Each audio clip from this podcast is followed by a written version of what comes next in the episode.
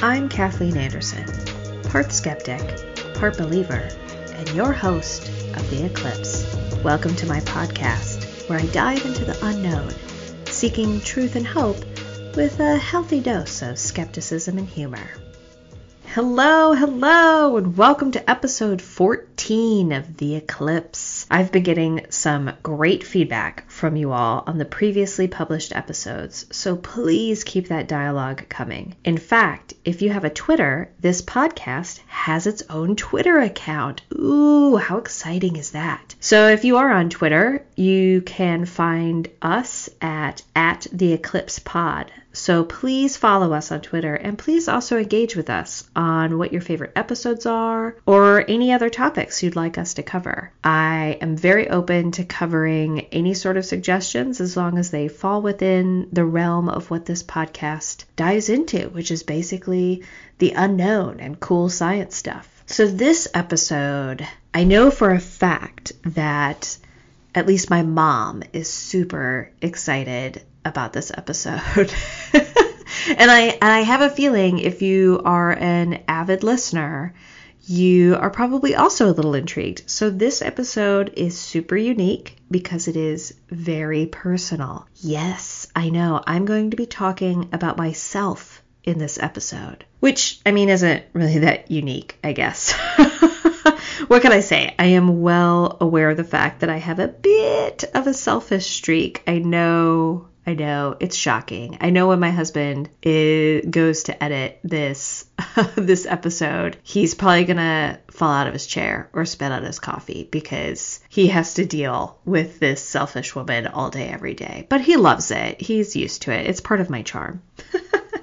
But in all seriousness, this episode was not part of the original plan. I never expected to be talking about this particular subject, nor did I even really think that this this was a thing until recently. Um, but it was actually thanks to my husband and his reaction to hearing about a recurring dream that I used to have is why we felt that this episode is now necessary. So let's talk about it. Basically, what we're going to kind of walk through is we're going to decide if it's possible that I am an abductee, that I was abducted by aliens. I this is crazy. This is crazy. So we got to start. We got to start with what really prompted this, which is a dream. So I, if I like I don't know exact because it's not like I journaled this because obviously I just thought it was a dream at the time and it's possible it still is but I would say I started having a recurring dream starting maybe around the time I was like 8 or 9 and I kept having this dream until probably my like early to mid 20s so like maybe 24 so i was in the service still having this dream. Now when i say recurring it's not like i had it like every single night. I mean i don't know. I probably had this dream like at least maybe once a month maybe so which i get now that i say that out loud that is kind of a lot but anyway let me, let me tell you what the dream was so it was always the same. It was exactly the same every time. It never, it didn't change throughout the years. It was the exact same dream. So in the dream, I am in a white room and I'm laying down, possibly on a table. It's also possible that I'm suspended in the air. I don't really know. I just know that I was in a um, horizontal position. So I guess I just kind of assumed I was laying on a table. But as I started kind of remembering for this episode, I was like, you know, I don't really, it's not that I can really recall feeling uh, like sensing a table underneath me in the dream. So we'll just say that I'm in a horizontal resting position. So the white room is very like like sterile feeling. So it had paneled walls, but not like not like those of us who grew up, you know, in the 70s or 80s with like wood paneling. No, not, that would actually kind of would have been cool. No, this was like square metal white panels. So like think about, you know, if you if you've ever been in a sound room actually and you know a lot of sound rooms when you're recording or recording studios will have those kind of like square things on the wall that are supposed to buffer the sound. Something I want to get eventually for the podcast. Right now I've, you know, we've upgraded from the box that my husband built for me to an actual portable expandable sound cage, but eventually we want to get these sound panels. But anyway, back to the dream. So imagine kind of that same kind of square look, but they're white and they they I I don't touch them, but I just assume they're metal because they're really smooth and shiny. The room isn't very very wide. In fact, it's probably just like eight by eight, I would say. So, you know, I'm yeah, I'm five and a half feet tall. So yeah, probably eight an eight by eight room. But it's super tall. So it goes way up. Up high is what like there's a break in the white paneling and it looks like it looks like it could be a black panel, but in the dream, I specifically remember like believing that it was like a window or like an observation room. Like it felt like there were people in that room observing me. Now I don't know why. I like I couldn't see into it, but that's just in like as I recall back to the dream, in the dream I'm I'm looking very intently at that and I'm thinking like there's somebody there's somebody in that room. So uh, what else? There's nobody in my room with me, but I can hear like speaking of some sort over an intercom, but I cannot understand it. They're not speaking English. And what I can tell you is they're not speaking any language that I'm familiar with. So I'm not, you know, like a linguistic genius or anything like that, but I mean, I dabble. you know, I, sp- I spent some time, you know, I studied Spanish for six years and I studied French for three years. I dabbled in Arabic for a while. When I lived in Korea, I kind of dabbled with Korean. Um, I dated a guy who spoke Serbian Croatian, which was a huge mistake, but anyway, he's long gone now. All that to say, you know, I've been all over the world. I have a little bit of like a base knowledge of kind of what, you know, languages at least sound like around the around the world and the, whatever it was that they were speaking wasn't it didn't have like a arabic flavor a middle eastern flavor to it it didn't have a latin flavor to it or a cyrillic or anything like that but it also didn't sound like Charlie Brown's mom. It was like wah, wah, wah, it's like clearly it was some sort of language. So in the dream, like I said, I'm I'm in some sort of resting horizontal position and I feel like I'm being physically stretched.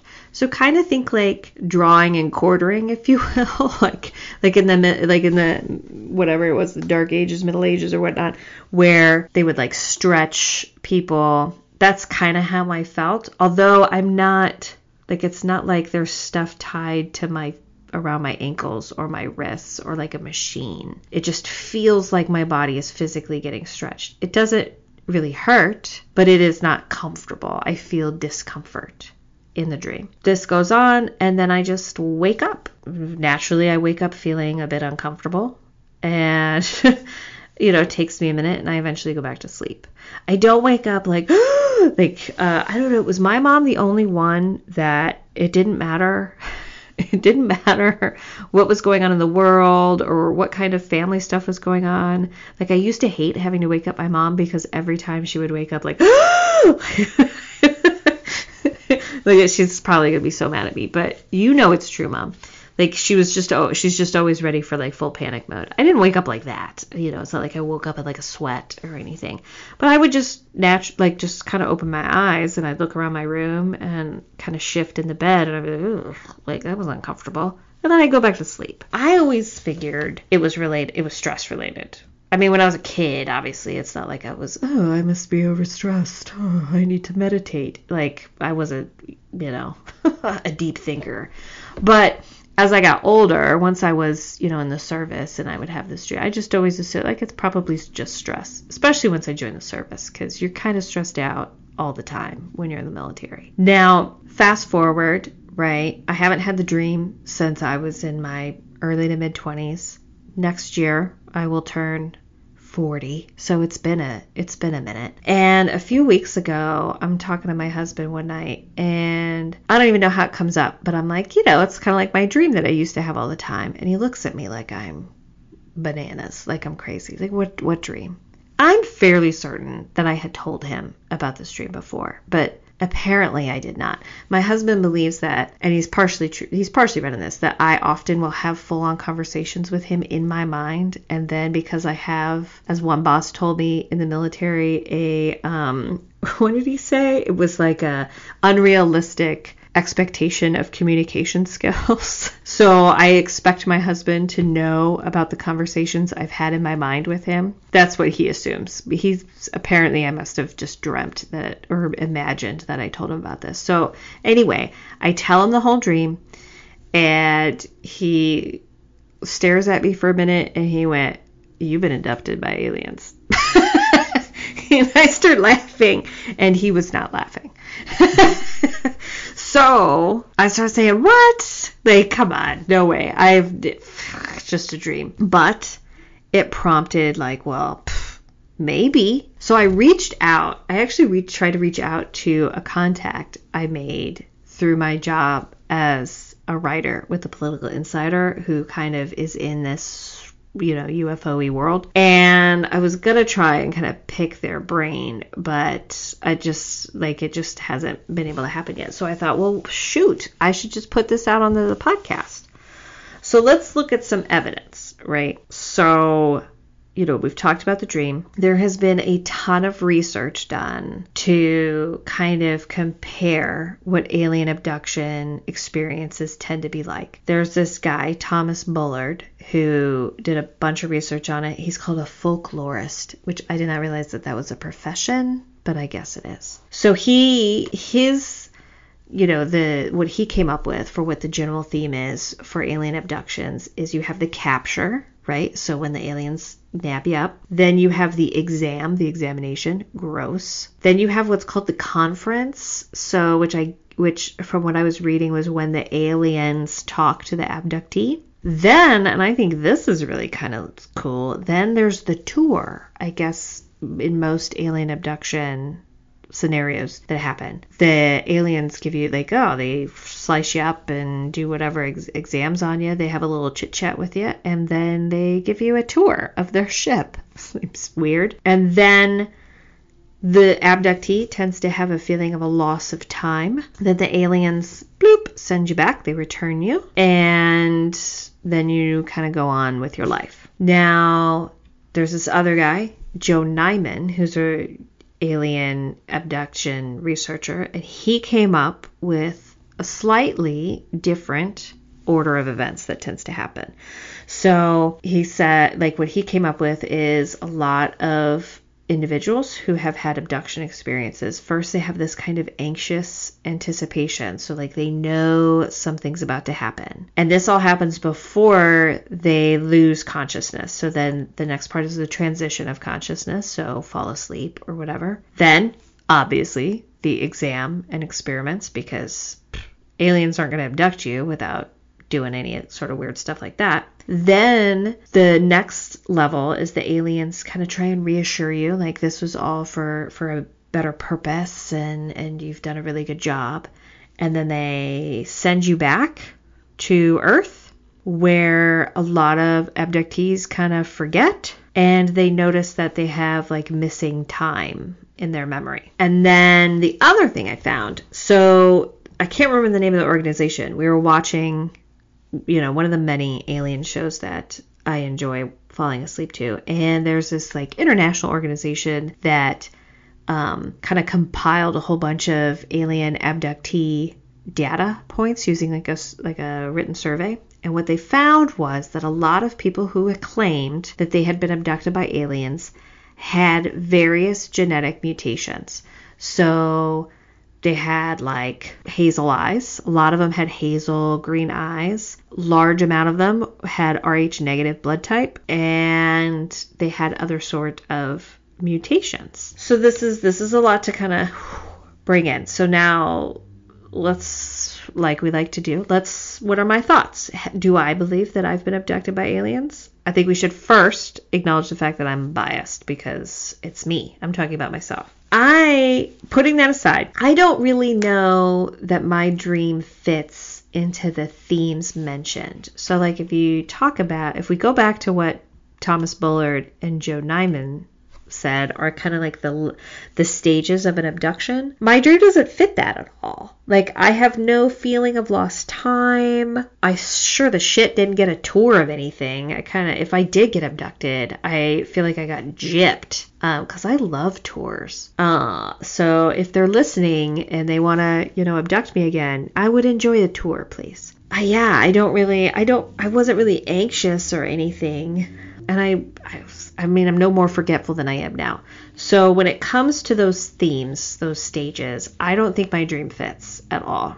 However, when you when we go to that those data points that that international agency came up with, I actually fit a lot of those. So I have hazel eyes. I am not Rh negative. I have Rh positive blood, but I have I have some genetic mutations, actually. It's kind of freaky when I was doing this research. So, my ears, I have a genetic mutation where I have one connected lobe and one floating lobe. So, if you check out your earlobes when you get a chance, everybody has either connected or floating earlobes, but you should only have like like both earlobes should be the same. Mine aren't. So I have one that's that's firmly connected to my affixed to my head and one that's just floating there. I actually found that out when I was in school. I want to say I was in the fifth grade and we were learning about genes and it was like, oh, you know, write down if you have you know, whichever type of ear. And you had like a lab partner, and my lab partner was like, Ah, oh, you have one of each. You're a mutant. It was very popular in school, obviously. Um, so that's one genetic mutation. And then I have another one when I was in the service. One of the times I went to my mandatory dental appointment and they do the x rays, I they found that I have what's called, I think it's called Eagle syndrome, where basically I have like half of an extra jaw um, jawbone.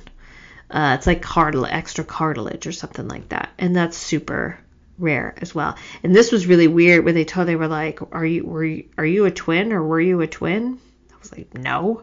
And then I I think actually, um, and I don't know, I'll have to verify with my mom, but I think at one point the doctors thought she was going to have twins or she thought I was going to have twins. So my argument is that even when I was in the womb, I was pretty I was pretty savage. Like it's like Thunderdome, right? Only one baby can come out. So I assume I just absorbed my twin and that's part of their jaw. It's pretty gross actually. But anyway, so when you look at those data points, I don't know, that kind of does sound other than the blood type, which and in their data collection, it's not that every single person who claimed that they were abducted were Rh negative, but there was a large preponderance of them that were. So I don't fit the Rh aspect of it, but I definitely fit the eyes and I definitely fit the fact that I have genetic mutations. So I don't know. That's that kind of makes me a little a little bit like I don't know. I don't have this dream anymore, but I can still remember it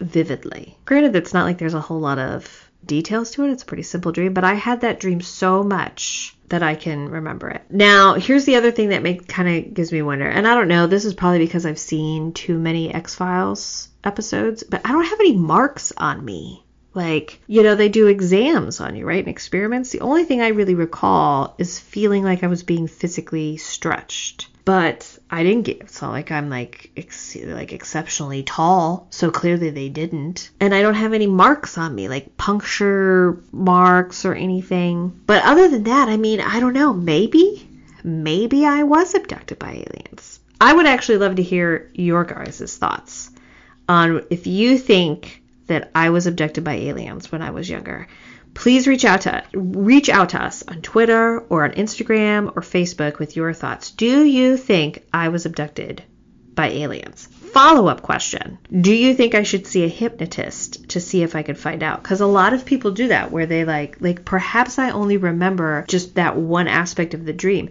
Maybe I like blacked out the tour right? That I feel like I got gypped out of. Maybe a hypnotist would be able to unlock those memories So please, you guys should let me know if I should do that because that'll help me convince my husband to let me go see a hypnotist. Because I think that would be a fun episode. Again, like I think I told you, I told you guys the Twitter handle at the Eclipse Pod. Our Instagram handle is the Eclipse Podcast all together, and on Facebook we are the Eclipse. So follow us and then let let us know. Do you think that I was abducted by aliens? What kind of aliens do you think abducted me? I kind of hope it was the lizard ones because I think alien greys are creepy. And lizard ones, like, don't seem like that would be that bad. Oh my goodness. Thank you for listening. Please continue to follow us on Spotify and please leave a five star rating. I feel like this episode alone deserves five stars.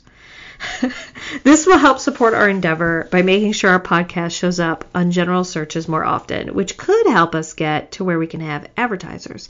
And if we can get some advertisers, then we can monetize the podcast, and then I can use that money to go to a hypnotist to find out if I was abducted by aliens. See, this is a win win for everybody. Stay tuned. The next episode, I'll be touching on the recent reports that there have been UFO sightings in Ukraine since Russia's invasion. I will also touch on the history of UFO sightings in war zones and what that might mean.